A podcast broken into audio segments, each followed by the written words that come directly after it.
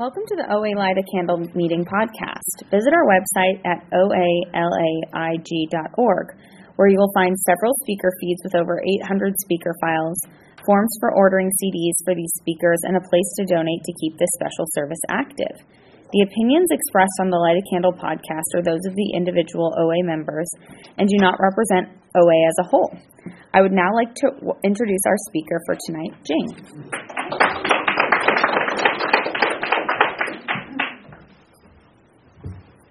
Hi, thank you so much. Um, hi, I'm Jane, um, compulsive overeater in recovery. Hi, uh, thank you, Michelle, for asking me to leave. I'm just going to start crying because uh, I wouldn't even be alive, I think, without OA. And um, when I see people, uh, newcomers, and people taking trips, congratulations, and birthdays, you know, it's all because for one day we were able to trust something other than ourselves to make it through.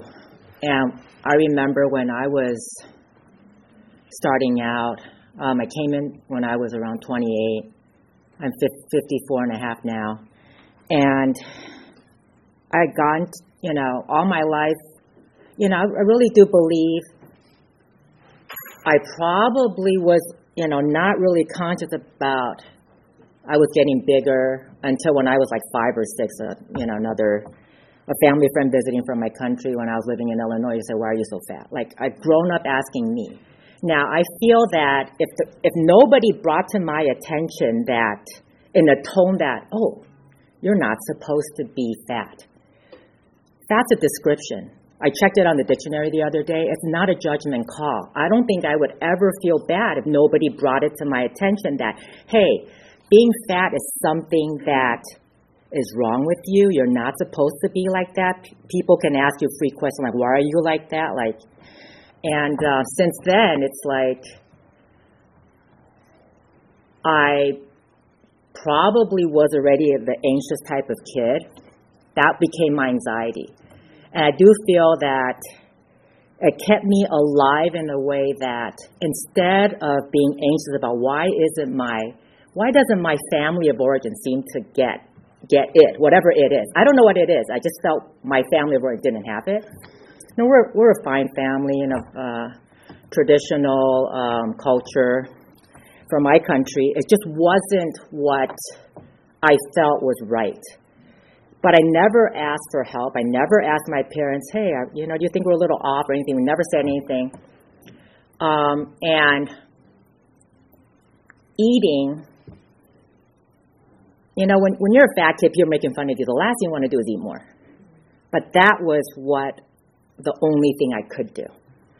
Um, and other, you know, I just realized when somebody was reading, is like, wait, normies eat too. So that's something I have in common with a normal person. We all eat. It's just I what I do later or before, how I control what goes in my mind you know, food, sure, food may be cunning, baffling, and powerful, but what's really cunning, baffling, and powerful is my thinking. My thinking is so, you know, I have two kids now, and one's graduating from college, one's going to high school. I would never wish 1% of my thinking, the way I think about myself, on anybody. And a lot of times I, you know, I trust the steps tradition, I trust all of you, I trust God only because I don't want my kids to think like I do. Mm-hmm. Because after so many years in program, and my abstinence is no continuous eating, meaning three times a day, sometimes two, sometimes four if I have a snack. I trust God, I trust all of you that I can make it to the next meal and live life in between without having the refrigerator opening as an option. Now, um, a lot of times I just don't eat a lot of foods on my food plan, but my abstinence is pretty loose.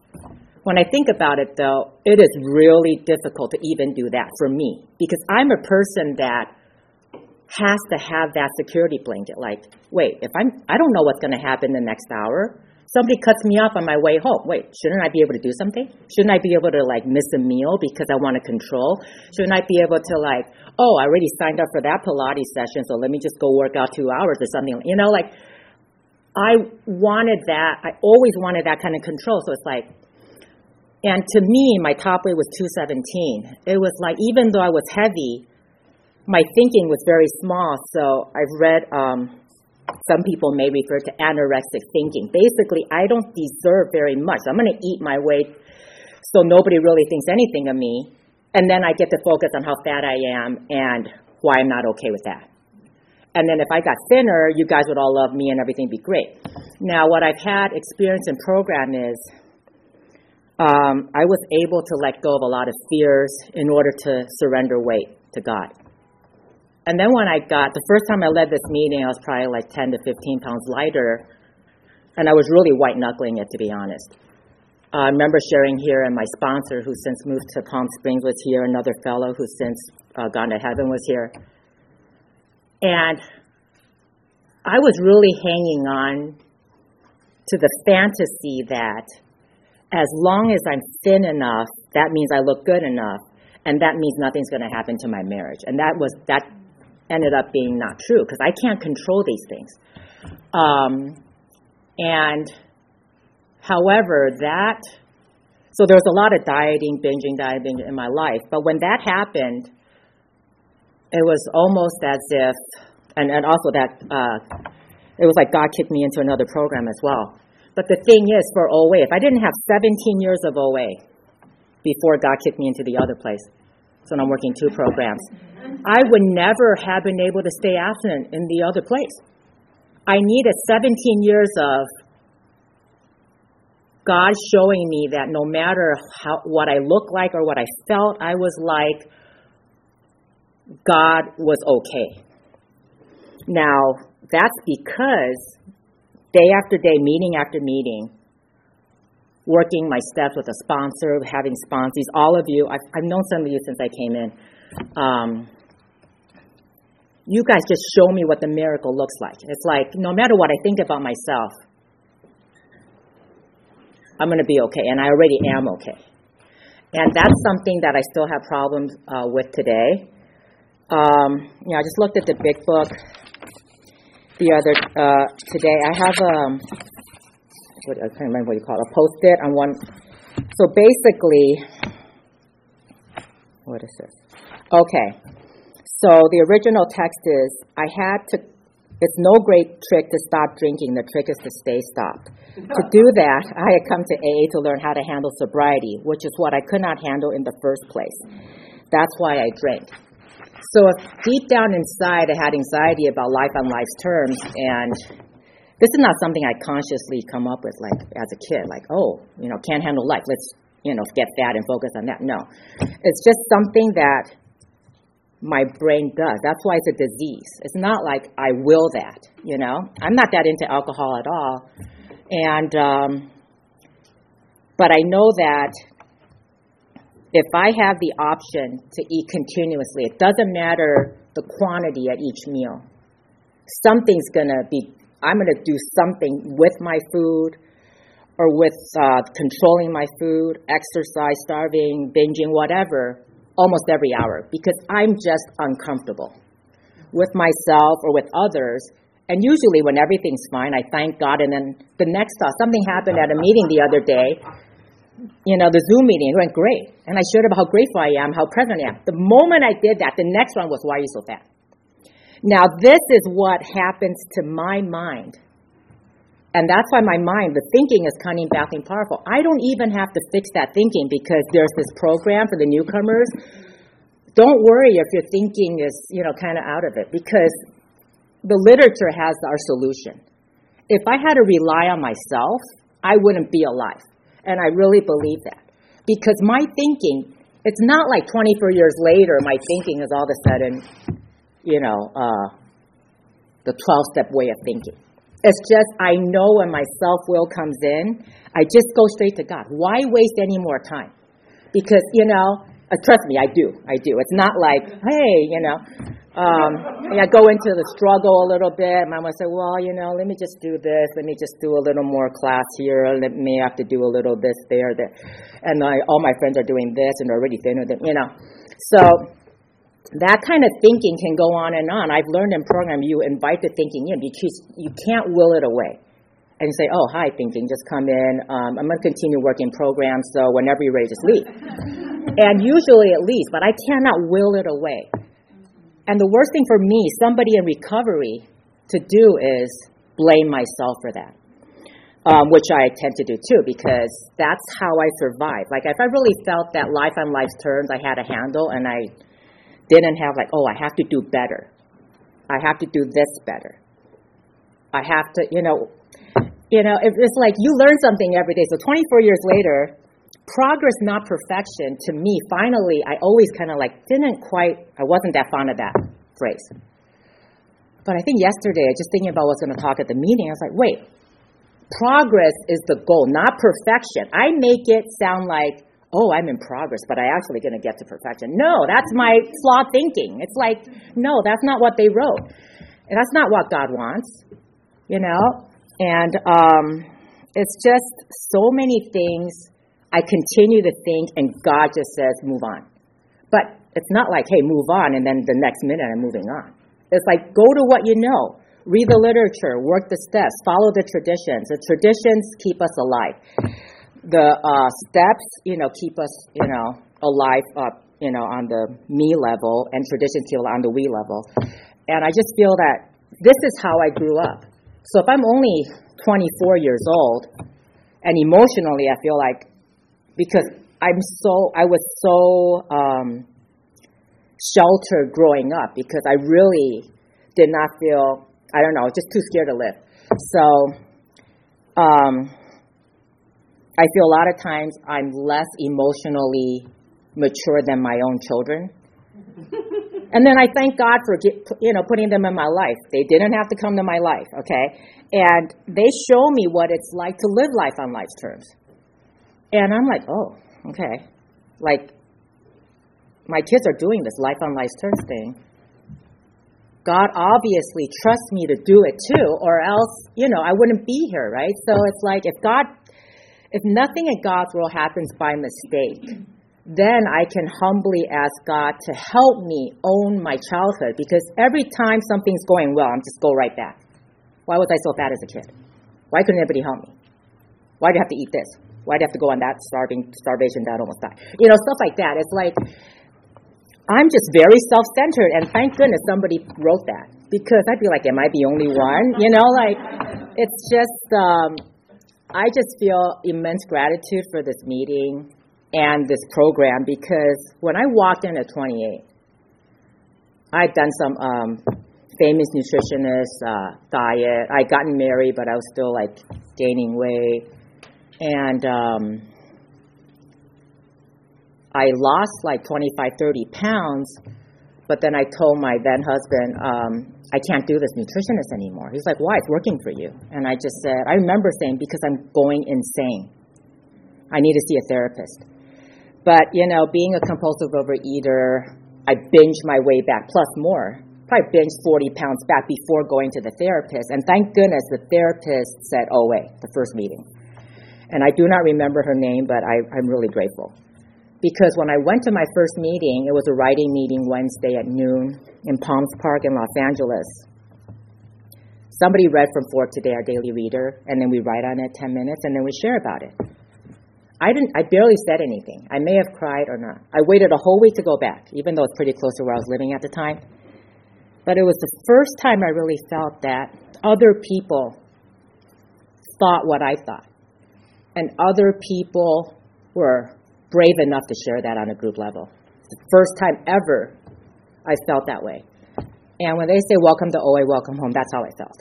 Sure, it took me a whole week to go back because, you know, I, my life is full of fear.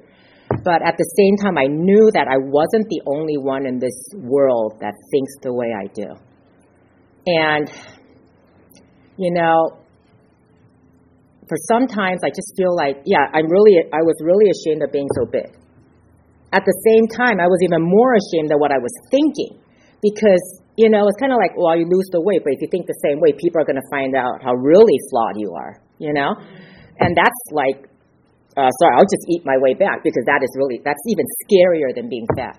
And um, so the reason why I feel I can keep the weight I released off is because, and I do have a, a 10 pound weight fluctuation. I don't weigh myself really, and I just trust God that whatever it is, it's, you know, that's the way it is today. um, and I don't really think about what I ate and what I'm going to eat. So when I when I have life in between, I'm really grateful that I can live life in between. And I got to say, you know, for me, how I survived my life before OA was always feeling like if I looked good, if I look better, my life will be better.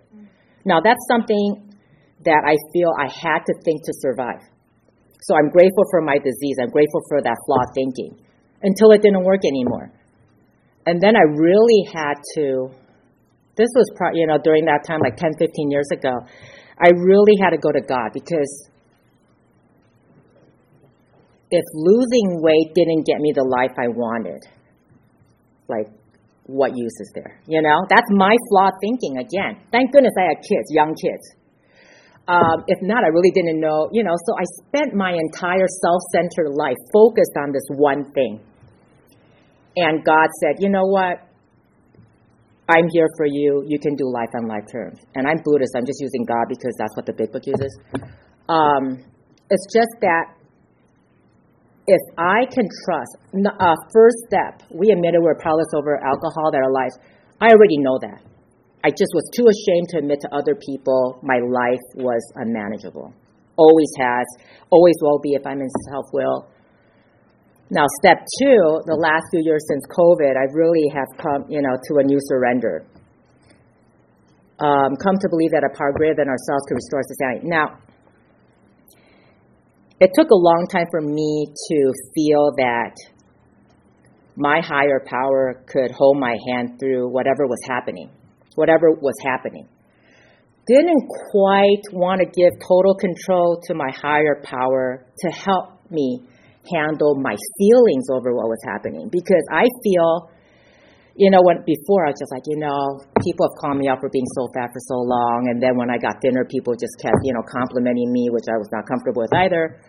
So basically, my I had like everybody had to say the perfect thing to me, or else, you know, who knows what feelings may come out, right? So, um, so I was afraid of my feelings, and in order to squash that fear, of course, I'm going to do something with my food or control.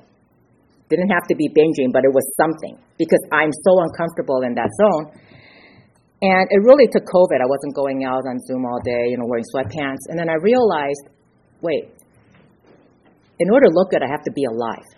Now, to be alive, I have to, you know, not die of COVID or, you know, to keep myself healthy in order to stay alive, right? And I, you know, and that was the first time I was like, okay, so abstinence, eating healthier, doing all that stuff is so I can stay alive.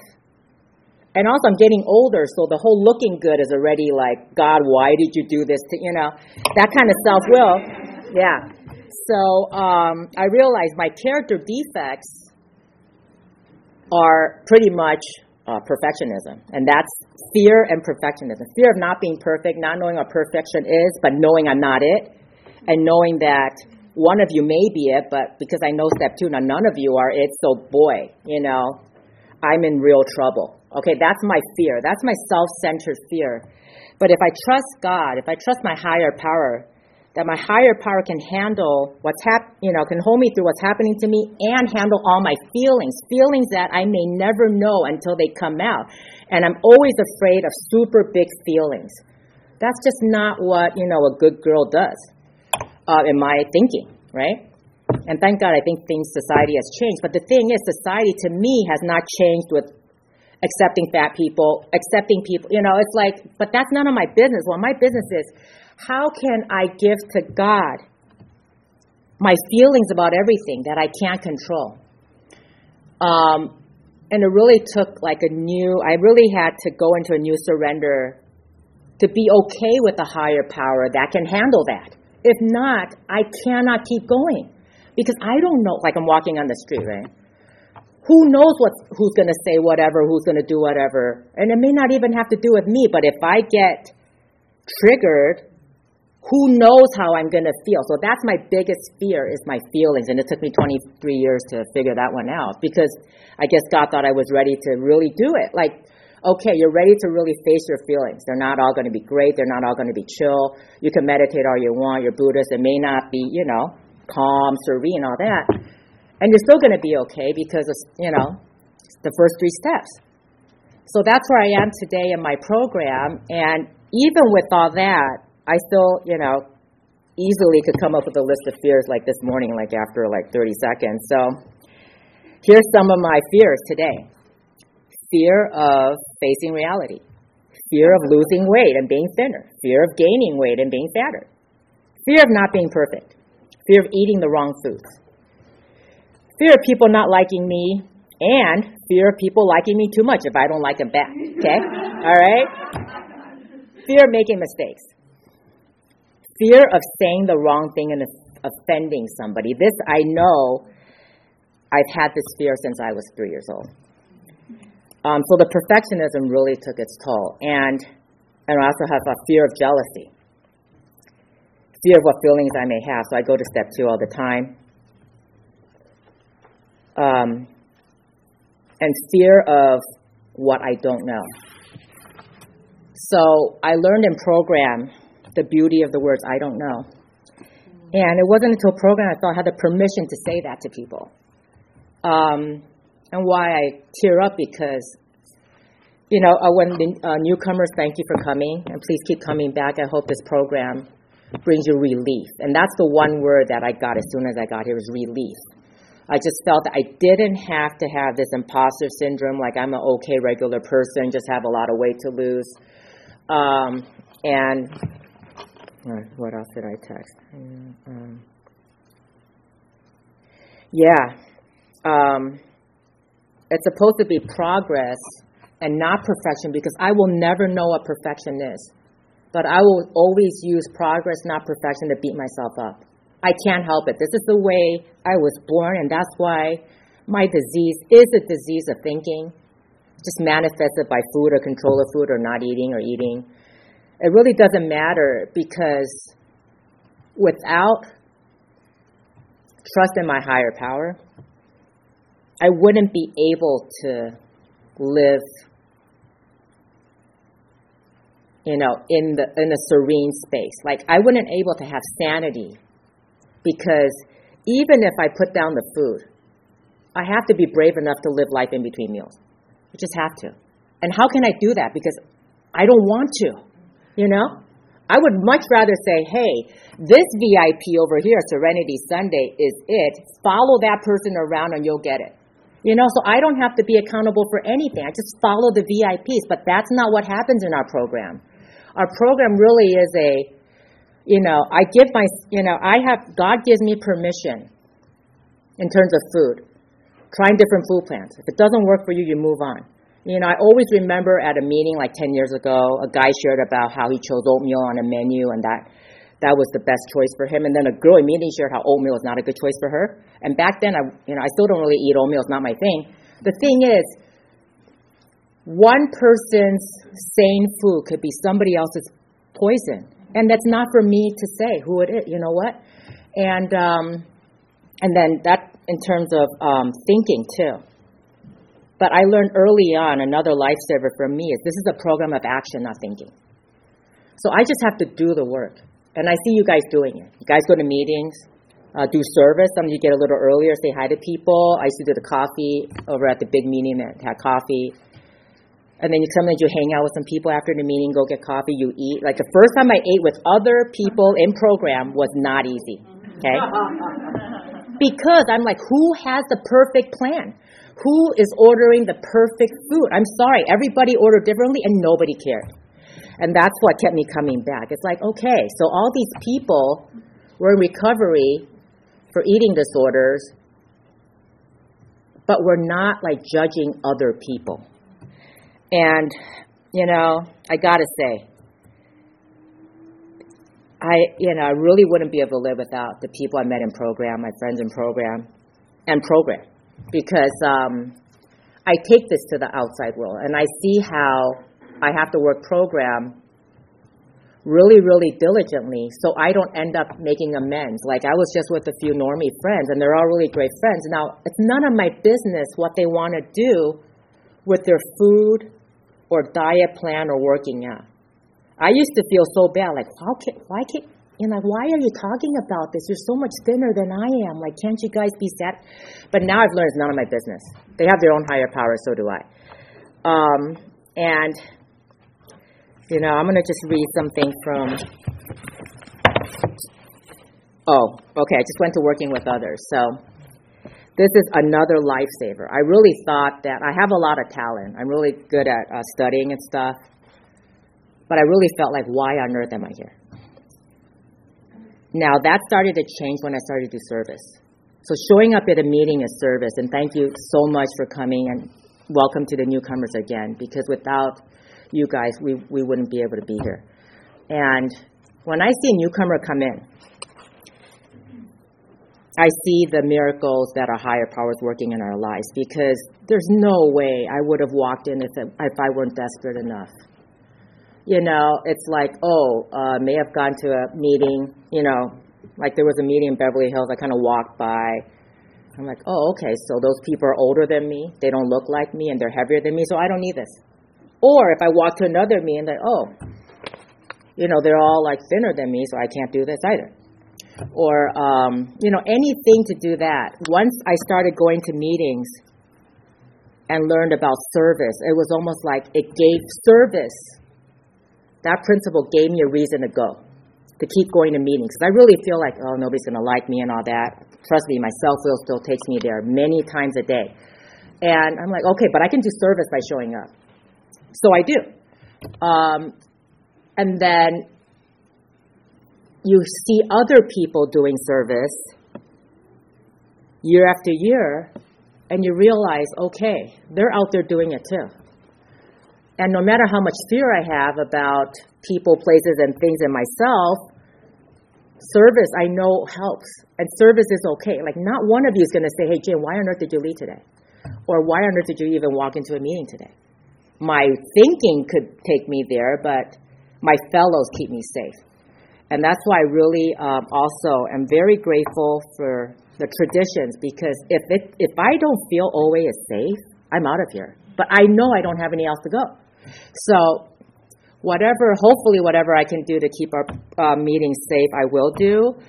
And I really am grateful to everybody who attends meetings and does the service on a group level and beyond because I don't know about you, but if fear ruled my life and I'm coming to an OA meeting, it's supposed to be anonymous, and I'm sharing my heart out, it won't take much for me to leave. However, because I now I do want to live, I'll probably keep coming back. The thing is, we are all sick people, you know, trying to get better, and for me to go into self will, it really doesn't take much. That's why my higher power to be so big. I can easily walk out and feel like, ah, time to leave. But I also, like, my friends have left here and there, and I'm like, how on earth can you survive one day without OA? I just don't understand because I can't. So I don't need to know why they can. I can't, you know, like I can't. And I'm like, you know, and the more, it's like there's no fear I have that can't be resolved by going to the first three steps, really. And because I have a really big higher power thanks to the lockdown and COVID, um, and that's really one thing because I, you know, it's like, okay, come for the vanity, stay for the sanity. Trust me, when I say that, I'm grateful for my sanity, but I'm sorry. Which one's more important to my self will? It's not my sanity. So I need to know that somebody else is looking out for my sanity, my higher power, or else my kids have no chance, right? Like, what kind of mom is that, right? And uh, I, my friends have no chance. Nobody has a chance if I'm in my self will, because my self will is you know, way more cunning, baffling, and power than I ever thought. So I'm so grateful this is a program of action because I don't need to think about that anymore. And he's like, why can't my brain be a little gentler? I don't need to think about that. Because actually, the miracle is a lot of times I don't even, my brain is, you know, in serenity too. But then they're meant, every time it comes up, it shouldn't even be a shock because that's my default. I have a disease of thinking, right? So if I'm thinking, in a disease way, I just go to God. I just call one of you. I just text. You know, it's very, it's a simple program, you know? And um, I don't know. It's just,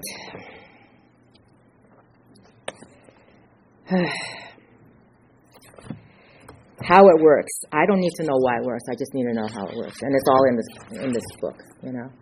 And I don't have to really say, oh, what's different? What's the difference between somebody like me and somebody like uh, an, um, somebody in AA? There is a difference, and I don't need to focus on that. I focus on what brings us together. It's the spirit. This is a spiritual program. It's not a weight loss program. It's not a weight gain program but you will find the help you need to I do I do believe you'll find the help you need to get better physically and definitely emotionally and spiritually. And I don't really know how or why or when, but I know if you keep doing the steps and keep coming back, um, you will have recovery. And it's one day at a time and uh, one minute at a time and hopefully you got something from my share today. But I definitely got so much just from being here today. So thank you so much.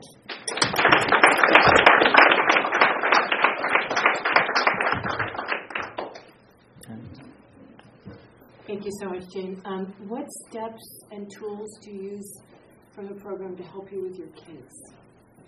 Um, thank you for that question. So, what steps and tools I use from the program? How many of my kids?